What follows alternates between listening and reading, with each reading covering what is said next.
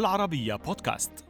أنا طاهر بركة أحييكم وأقدم إليكم حلقة جديدة من برنامج الذاكرة السياسية. فأهلا بكم.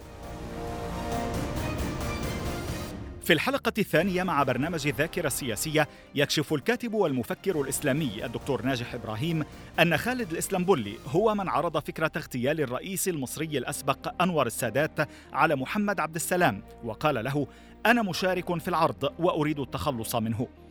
كان الإسلامبولي حاقدا على السادات بسبب توقيع الأخير على اتفاقية كامب ديفيد ومما زاد من غضبه إيقاف السلطات لشقيقه ضمن سلسلة توقيفات عرفت بتحفظات سبتمبر من عام 81 وفي الحلقة يتحدث ناجح إبراهيم عن الثغرات الأمنية التي كانت موجودة في العرض العسكري لذكرى حرب السادس من أكتوبر لعام 73 والتي استغلها المخططون والمنفذون لاغتيال الرئيس المصري وقتها. العضو المؤسس في الجماعة الإسلامية والذي أمضى 24 عاما في السجن واجه قسوة الحبس بالانفتاح والمحبة فدرس القانون والأدب وعالج المرضى. وفي السجن شارك في إطلاق مبادرة نبذ العنف.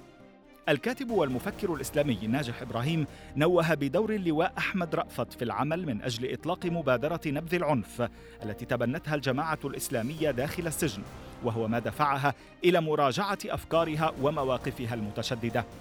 كذلك أشار إلى أن عبد الغفار محمد القاضي الذي حكم عليه وعلى رفاقه بالسجن كان عادلا وهو تدخل مع الرئيس المصري الأسبق حسني مبارك عندما علم أن هناك توجها لإعادة توقيف بعض المحكوم عليهم بعد الإفراج عنهم ونجح في مسعاه.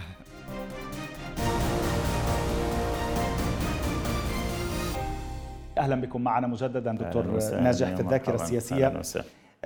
وصلنا أه في الحلقة الفائتة إلى اعتقالات أو تحفظ سبتمبر كما تسميه. لم تعتقل. أين اختبأت؟ كيف تصرفت؟ هو يعني إحنا اختبأنا في عدة أماكن. اختبأنا عند أناس من ال من أصدقائنا. اختبأنا في الزراعات. اختبأنا في حاجات كثيره و... أصدقائكم يعني من الإسلاميين؟ من آه الجماعه الإسلامية أو من أخرى آه من, أو من أصدقائنا من الأقرباء أو غيرهم أو ما إلى ذلك.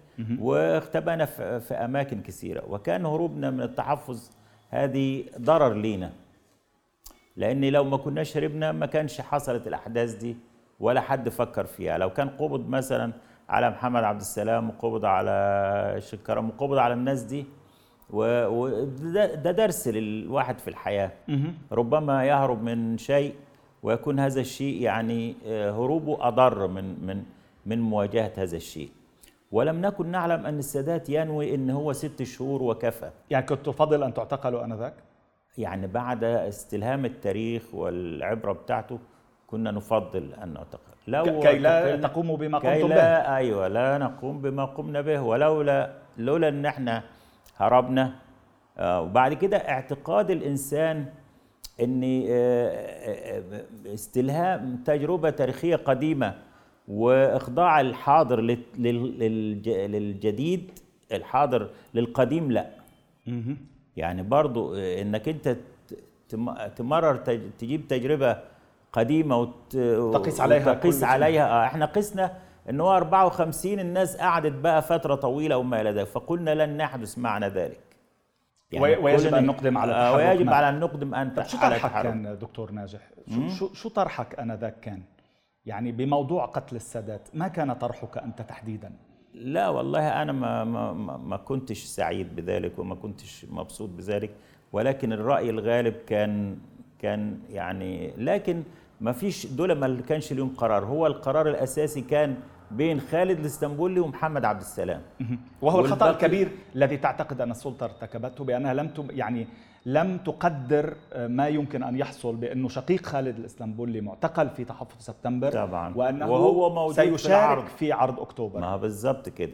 يعني هو لم تكن هذه الفكرة مطروحة قبل ذلك ولا في أذهاننا قبل ذلك. هذه الفكرة طرحها خالد الاسطنبولي نفسه. طرحها على محمد عبد السلام أيضا.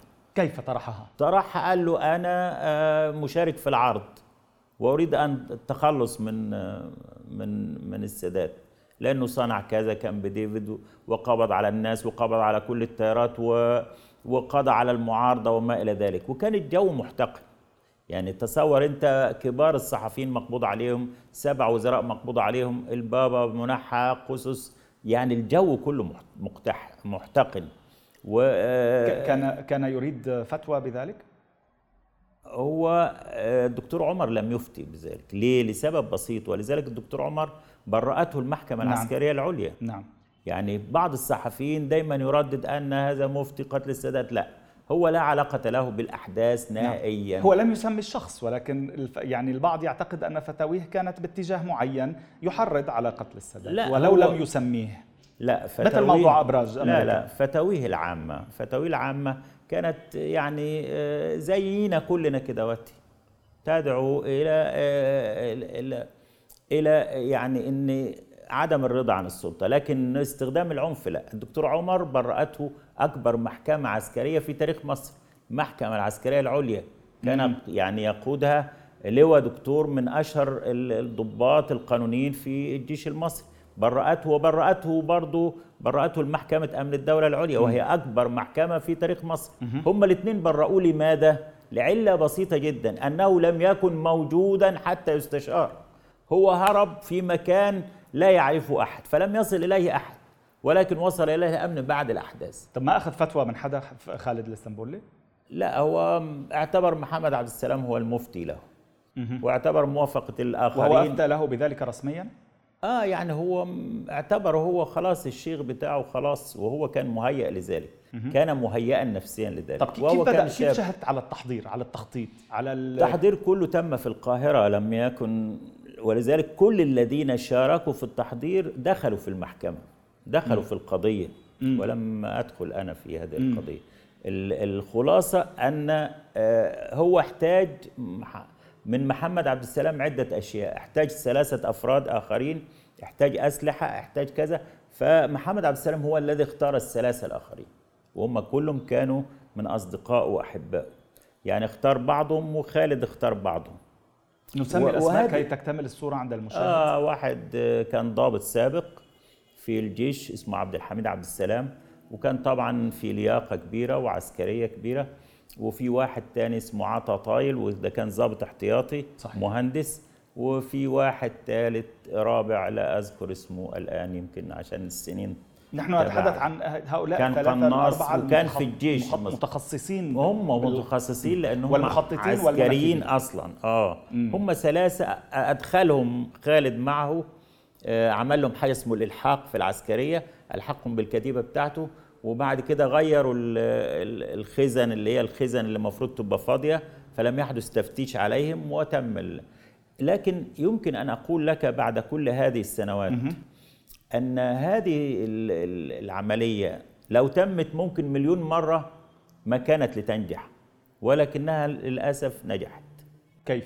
ان إن كل الأقدار كل الظروف كانت ضد هذه العملية. مم. يعني كل الظروف كانت يعني تمنع إتمام هذه العملية. من حيث يعني من حيث يعني القدرة؟ لو أي تفتيش آه ما ما معهمش حاجة. أمنية. آه ما معهمش حاجة. في احتياطات أمنية في تفتيش في كذا ولكنهم مروا من كل هذه الأشياء. هذا سؤال عندي في الواقع لك. هل تعتقد أنه كان من السهولة بمكان أن يتم التخطيط والتنفيذ بهذه السرعة زمنيا بين سبتمبر وأكتوبر؟ وبهذه القدرة عسكريا وامنيا وفي عرض عسكري وبين ضباطه وجنوده و... هو أقول لك كلمة أنا أعرف أنك لا, لا يعني تعترف كثيرا بنظرية المؤامرة لا ولا ولكن أولا تعتقد بأن هناك لا تدخلات لم أخرى؟ لم يكن أي تدخل نهائيا. أبداً. أقول كلمة للتاريخ. لم يكن هناك أي تدخل ولا أي طرف آخر لا شجعهم ولا حفزهم هي عملية محضة بين هؤلاء. أحيانا يكون هناك ولا غض ولا نظر آه، ولا غض نظر ولا غض نظر ولا خيانة من أحد ولا أي تآمر من أحد. هي عملية كما قلتها لك يعني لو تمت مليون مرة ما كانت لتنجح ولكن القدر جعلها تنجح. كيف ذلك؟ هو هذه الأقدار يعني آه، رآها الواحد في الحياة. أين كنت عند وقوع الاغتيال؟ لا كنت في الصعيد كيف عرفت؟ من التلفزيون كنت تنتظر؟ ساعة الصبح؟ آه كنا كنا نعرف و... وننتظر يعني كنت تنتظر إعلان الخبر في التلفزيون لأنك تعرف كنا أنه اليوم آه كنا الذي سيقتل فيه السادات آه كنا نتوقع آه ذلك آه مم. كنت وكنا نتوقع إنها تفشل كنت متحمسا سعيدا؟ لا لا, لا ما كنتش متحمس ما لا جاءني شعور بالإحباط ما لا أدري لماذا. قبل التنفيذ؟ قبل وبعد لم أفرح. هل خالجتك بعض الأفكار بإمكانية أن تفسد الأمر على؟ شعرت بالفراغ شعرت بالفراغ و... وأنك أنت ما يعني لا تشعر بشيء يعني. يعني لم أشعر بالفرحة ولا بال ولا بأي حاجة. هل فكرت ولو للحظة أو لبرهة أن تبلغ احدا؟ لا لم يكن في هذا في أدبياتنا ونحن شباب. يعني في أدبياتنا ونحن شباب كان يعتبر خيانة. لو عاد بك الزمن لكنت أبلغت. نعم أنا قلت ذلك أكثر من مرة. لو عاد بي الزمن لمنعت ذلك من البداية. كان باستطاعتك أن تمنع؟ كان يمكن كان يمكن أن أحول بين ذلك فلم أكن يعني شيئا بسيطا. كنت مسؤول الدعوة وكان لي شأن كبير. فلو كان ممكن أن تمنع ذلك من من من الزاوية الدينية؟ آه كان يمكن الشرعية. ان امنع ذلك بعدة وسائل. كان يمكن أن أقنع الكثيرين. كان يمكن ألتقي بخالد وأحدثه. كان يمكن أشياء كثيرة جدا. وأنا أقول وأنا في هذا العمر آه، أنني يعني لو استقبلت ما استدبرت من الزمن لكنت منعت ذلك ولكنت حلت بين ذلك. لأن آه، السادات يعني قتل مظلوما ولم يكن يستحق ذلك. وحتى لو كان لي هنات فحسنة أكتوبر وحدها تجب أي هنات وهو كانت أنا بعتبره أعظم رئيس مصري في تاريخ مصر الحديث. يعني بعتبره أحسن رئيس مصري وأعظم رئيس مصري في تاريخ مصر الحديث. وأن له ثلاث حسنات عظام. أولها الإفراج عن المعتقلين ثانيها آه، نصر أكتوبر ثالثها تحرير الأرض عن طريق السلام. كامب ديفيد وأنه هزم إسرائيل مرتين مرة في الحرب ومرة في السلام. وأنه كان أكثر رؤساء مصر آه، آه، بعدا للنظر أو يعني آه، نظرا للمستقبل تمام مفهوم. هل كان هناك كلمات سر بينكم؟ لا لا لا لأن المخططين كانوا يعني مع بعض المنفذين كانوا مع بعض ولم يكن هناك تليفونات ولا أي شيء. مم. كيف يعني كانت تنقل الرسائل بين المنفذين؟ منفذي قتل لا السادات المنفذين كانوا مع بعض لم مم. يفترقوا يعني كانوا في سويا في خيمة واحدة. مم.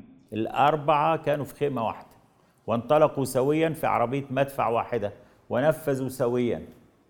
ولم يكن هناك مؤامرة من أحد ولا غفلة من أحد ولا ما إلى ذلك. كانت هناك أخطاء.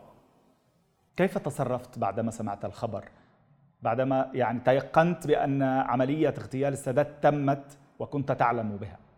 أحسست بشعور بالفراغ؟ لا أدري يعني لماذا؟ يعني, يعني لم أفرح. شعرت بالفراغ. شعرت أننا لم نصنع شيئا يعني. هل كانت الجماعة قبل اغتيال السادات تجتمع وتقرر آه، لأسباب تراها دينية أو غير ذلك قتل أحد؟ لا لا لا. الهروب كان سببا ولذلك أنا أقرر يعني حقيقة كبيرة جدا. وهذه تكررت مع آه، مع مسؤول في الجناح العسكري ساعدنا في المبادرة. هذا المسؤول هرب والتحق بالجناح العسكري لماذا؟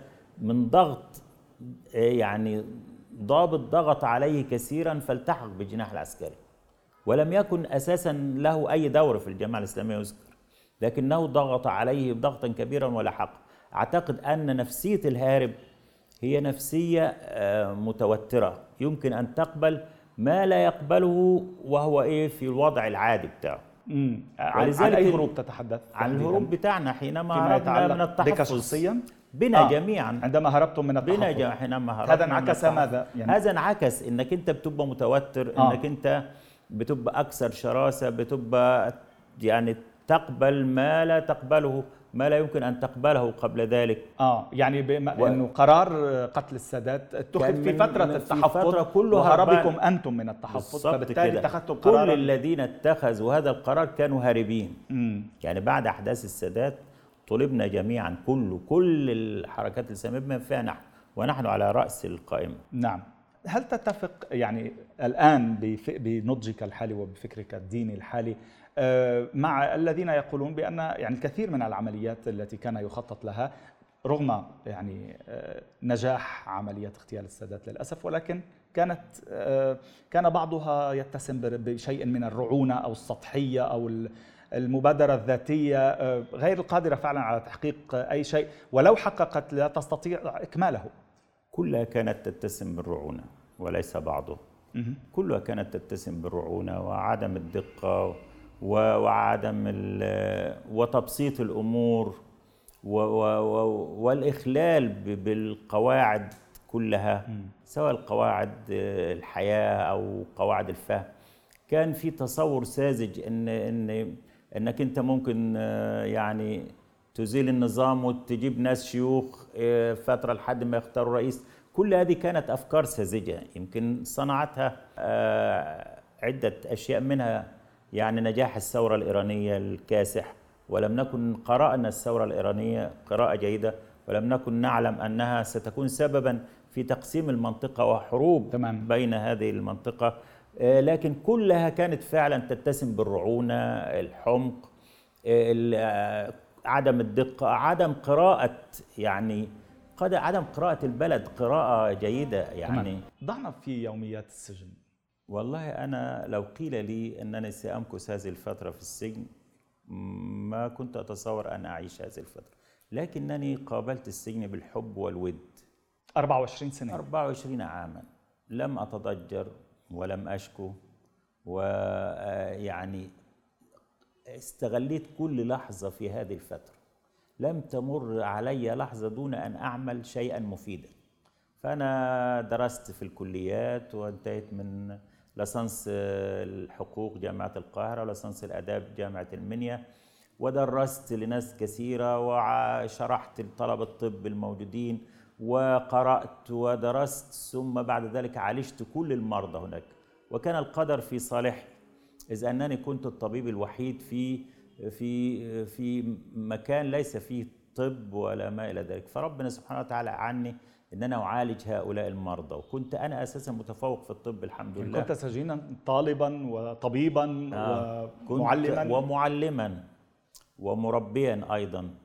يعني أنا احتضنت كل الناس. خاصة بإطار المراجعات الدينية آه قبل حتى يعني المراجعات سنعود إليها قبلها. طبعا. قبلها. وأحببت كل شيء. يعني عمري ما كرهت سجان ولا ضابط ولا أي حاجة واحببتم كونت معهم صحيح علاقات ترجع كويس. تنشأ علاقات آه شخصية على مدى على مر السنين علاقات كبيرة جدا. حتى مع السجان. وحتى مع السجان. كان أي شويش يمرض لا يذهب إلى مستشفى السجن لأن ممنوع انه يذهب إلى مستشفى السجن لأن لهم مستشفى في الخارج فكان يأتي إلي في غرفتي اللي عنده مغص اللي عنده ألم اللي عنده التهاب في زوره اللي عنده كذا وعنده كذا وكان عندي العلاج وما إلى ذلك. يعني حتى آه، مثلا كان واحد مثلا من عنبر تاني يشتمني أو ما إلى ذلك. فبعد كده يجي له مغص كلوي فاللي معايا يقول لي لا لا ما تروحش تعالج. أقول لهم لا ده واجب فرض عين لأن أنا الدكتور الوحيد هنا وهو خلاص عنده مغص كلوي. يقول ده لسه شاتمك امبارح يعني بأي بأي أسباب خلافات يشتمك؟ آه يقعد اي لأسباب خلافات دينية آه دينية فكرية. آه. يعني هم مثلا من تيارات إسلامية أخرى من تيارات أخرى آه. مثلا تكفير غيره غيره.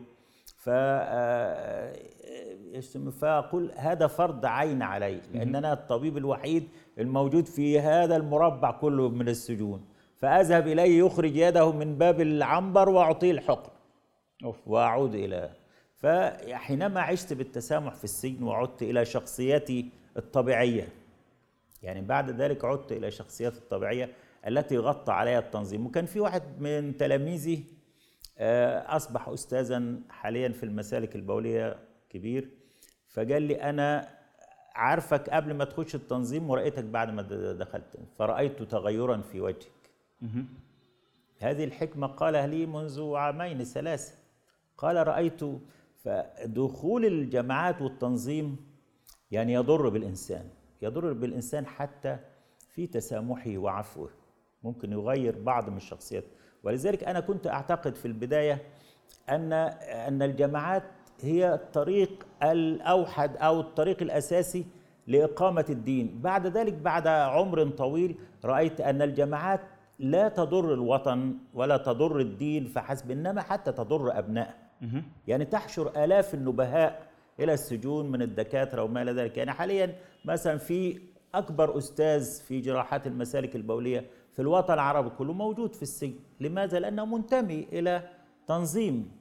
يعني هذا كانت تفتح له ألمانيا ابواب جميع مستشفياتها لأنه كان امهر اذا هي لم تنفع حتى أبنائها وحشرتهم إلى السجون حشرا هذه خلاصة عمري. ولكن في ذلك الوقت لم تكن تعتبر المحاكمات تمثيلية أو لا لا, لا. المحاك... في ذلك الوقت؟ المحاكمات يعني لم تتغير في ليلة وضحاها لا أنا رغم ذلك نحن أحببنا هذا القاضي.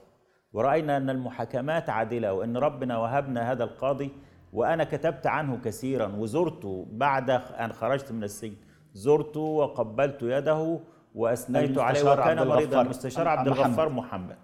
وهو أكبر كان أكبر قاضي في تاريخ مصر يمسك قضية فيها 320 واحد.